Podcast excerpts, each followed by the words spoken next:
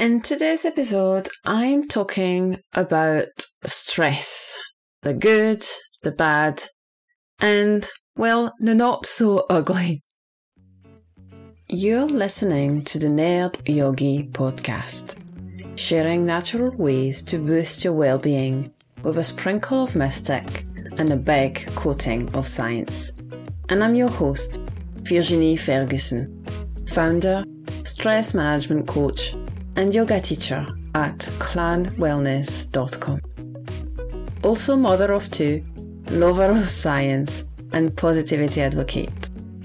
I help mothers in demanding careers manage home and work life without stress and overwhelm while leveling up on their health and well being using yogic tools and heart coherence backed by science.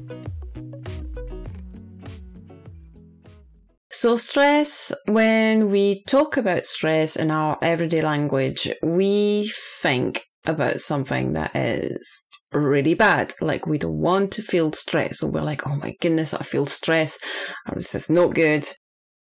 Well, stress is not always bad. And in fact, stress in the short term is actually really good. So you may be surprised to hear this and you're like, oh yeah, okay, no, I've just heard the stress is bad. It just affects your health, all that. So yes, it does if it becomes chronic, if it lasts for too long. So this is what I wanted to cover today, kind of bust out the myth about stress and explain why stress is good and why it can become so bad. So, before we start, I think it's important that we set the scene and talk about your nervous system. So, I have talked about the nervous system before on this podcast, and you've heard me talking about sympathetic and parasympathetic, and maybe you were a little bit confused or you can't remember.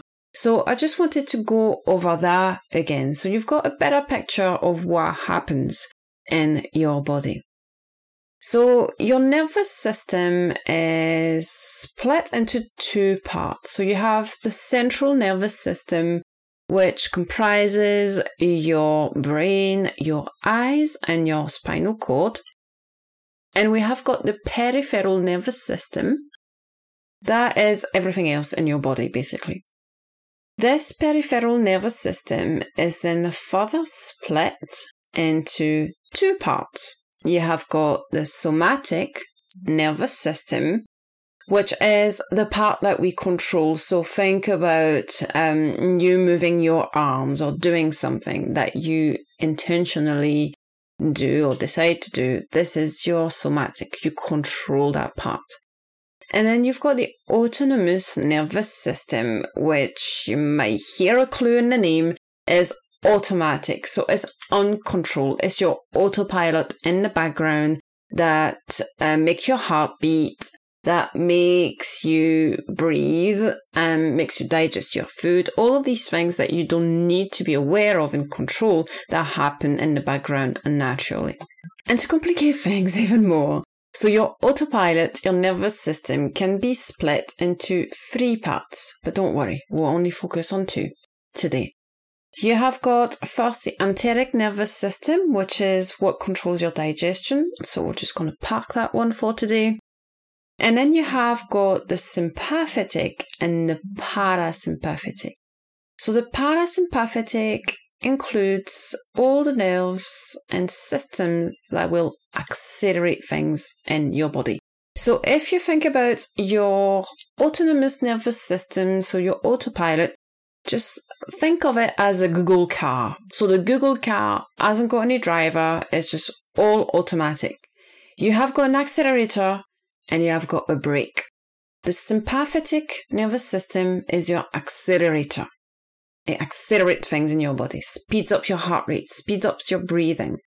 And then to calm things down, we can press on the accelerating pedal all the time. We've got a brake. So the parasympathetic comes on. It slows things down. So what is what we call the stress response? So the stress response is basically a safety mechanism That is what is keeping you alive since birth. It allows you to avoid danger, to fight back if you need to, to flee, run away if you need to, or to completely actually freeze and protect yourself, go into survival mode.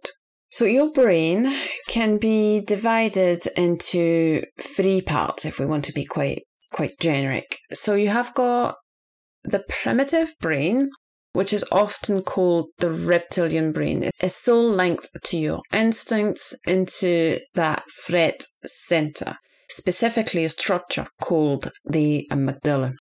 So the amygdala has got a role where emotional memories also are made and stored. So the role of the amygdala is to constantly scan the input from your five senses of the environment to check against memories if it is a danger, a threat, or not.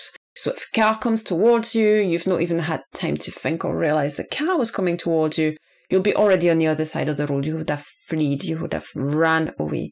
That's because your amygdala has just picked up on all your senses and decided this was a threat, a danger, engaged your sympathetic nervous systems, your accelerator, and got you on the move straight away. Once the danger is past, then your parasympathetic nervous system comes on, your brake, to bring you back into balance. So this is what your body is constantly doing every second of every day is trying to keep you in balance. Accelerator, brake, accelerator, brake. So what happens when a threat is detected? Your accelerator, your sympathetic nervous system is triggered, comes on.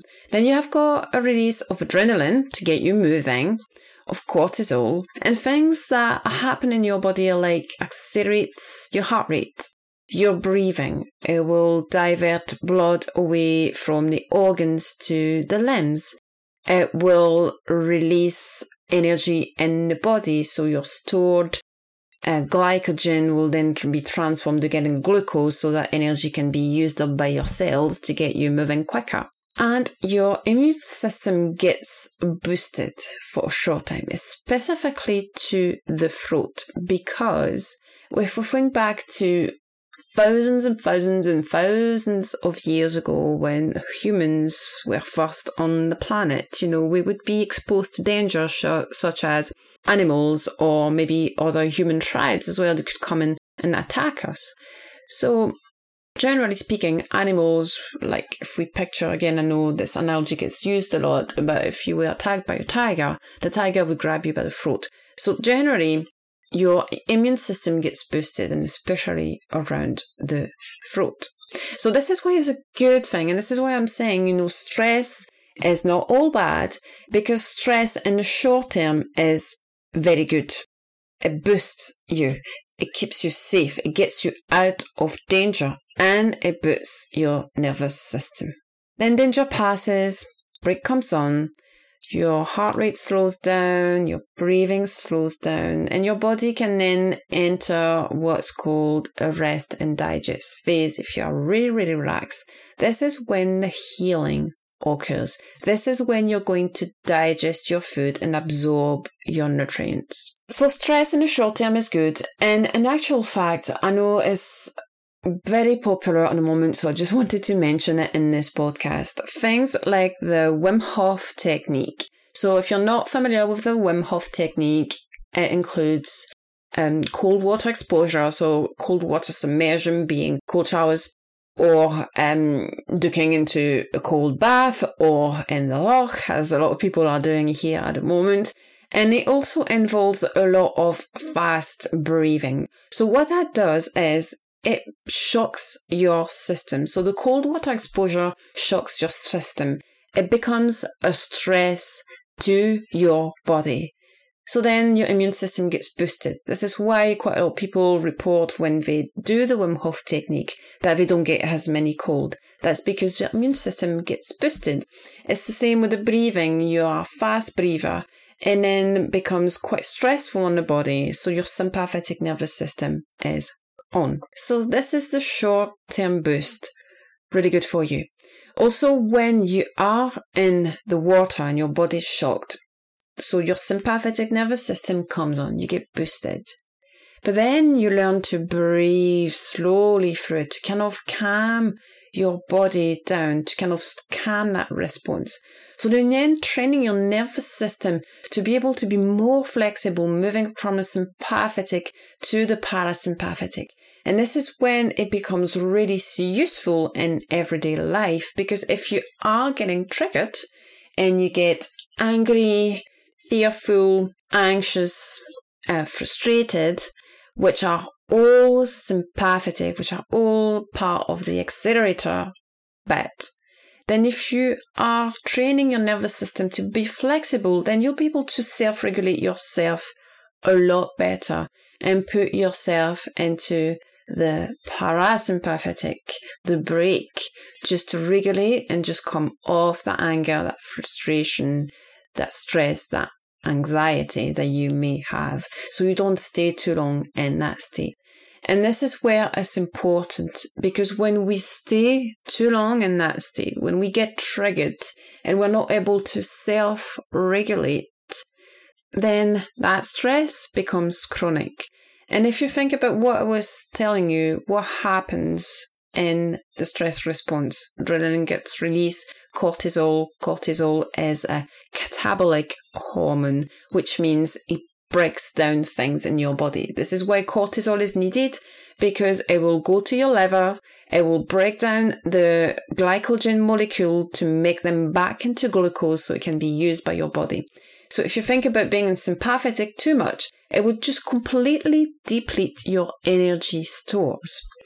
Your heart accelerates, it's beating too fast all the time, it gets tired. The blood, remember, is diverted from the organs to the limbs, and so there's no digestion either. So you're not absorbing your food. You're not getting the nutrients you need. Your organs are not bathed in blood as they should be. And your immune system, remember, I said it was getting boosted. But if that goes on for too long, over time, your immune systems actually gets weakened. And this is why when we are in the state of chronic stress, of chronic anxiety, that we feel completely depleted, we get sick, ill, and this is how it can affect our health. So, yes, this is the bad.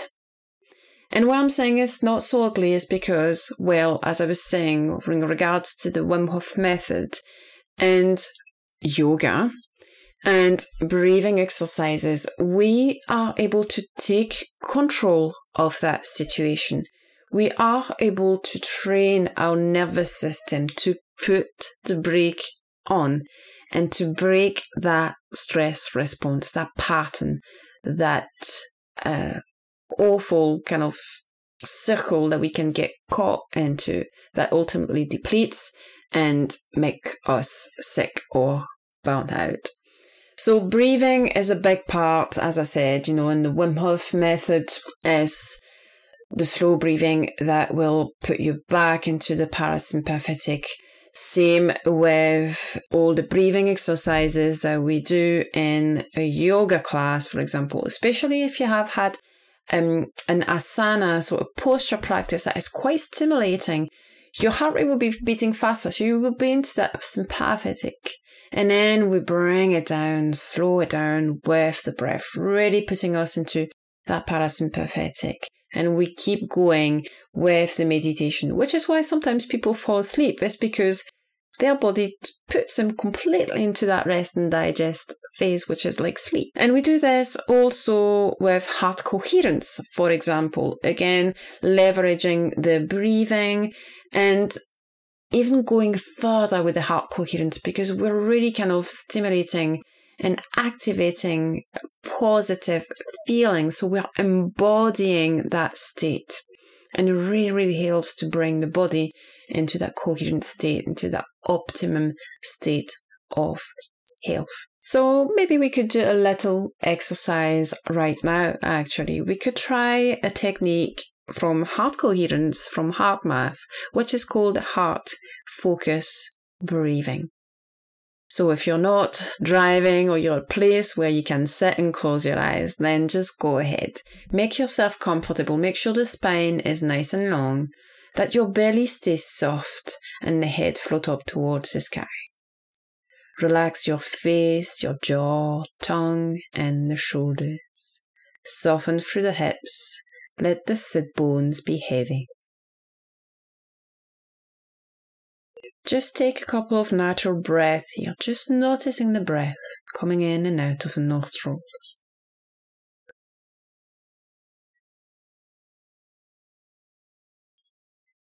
And now bring your awareness to your heart or your heart space. Sometimes that can be quite difficult to do. So maybe just bring your awareness to another part of your body first. It could be your thumb, it could be your throat. And just gently, once you've had that connection with the body, bring the awareness to the heart. It can also help to place your hands onto your heart. Feel into that space.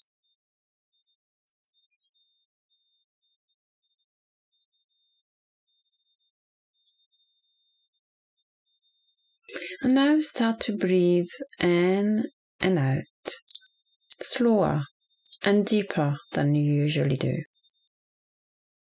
Make sure that you keep the belly nice and soft. Breathe in, send the air down to the bottom of the lungs, inflating the belly, and breathe out. Keeping your inhale and exhale at equal length. For some people, a good rhythm is breathing in and breathing out to the count of five, but that might be too much for you to start with, so maybe start with three or four. Just find a comfortable rhythm for you.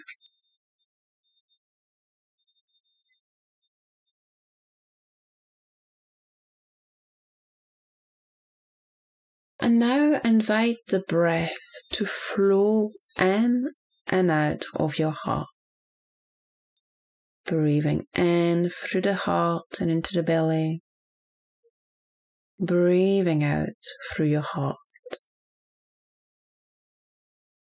It may help to visualize the breath as a color coming in and out.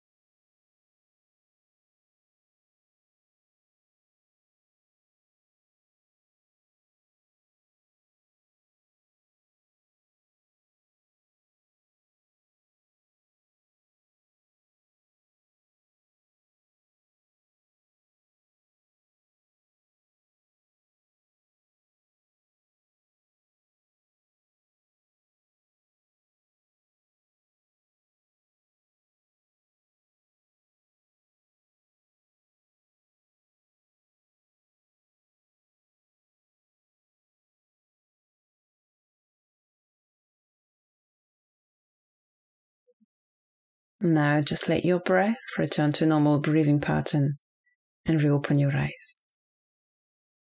So this technique is really good to interrupt the stress response. So maybe the next time you feel stressed, frustrated, angry, anxious, just stop, focus on your heart and slow that breath in and out, focusing, inviting the breath to flow in and out of your heart space. It will then allow you to have space to observe where you are and just make a conscious decision of where you want to be next. If you want to stop feeling that anger, maybe invite another feeling, another emotion to come within you. I hope you enjoyed this episode and you now understand why the stress is not so bad all the time. To recap, stress in the short term is good. Keeps you safe, alive, and it boosts your nervous system. However, when it becomes too long and chronic, this is where we get all the bad stuff that affects our health. And it affects our emotional, our mental, and our physical health. So try this little technique that I taught you today to bring the foot back onto the brake pedal. This was the Nerd Yogi podcast. I hope you've enjoyed this episode, and if you did, make sure to subscribe, leave a review, or comment on your favourite platform. And if you would like to release stress, take the first step towards better emotional, mental, and physical well being, then check out my free online program, Three Days to Calm You, on the Clan Wellness app. Head over to clanwellness.com now. Thanks so much for listening, and I'll be back in two weeks with another episode. Namaste.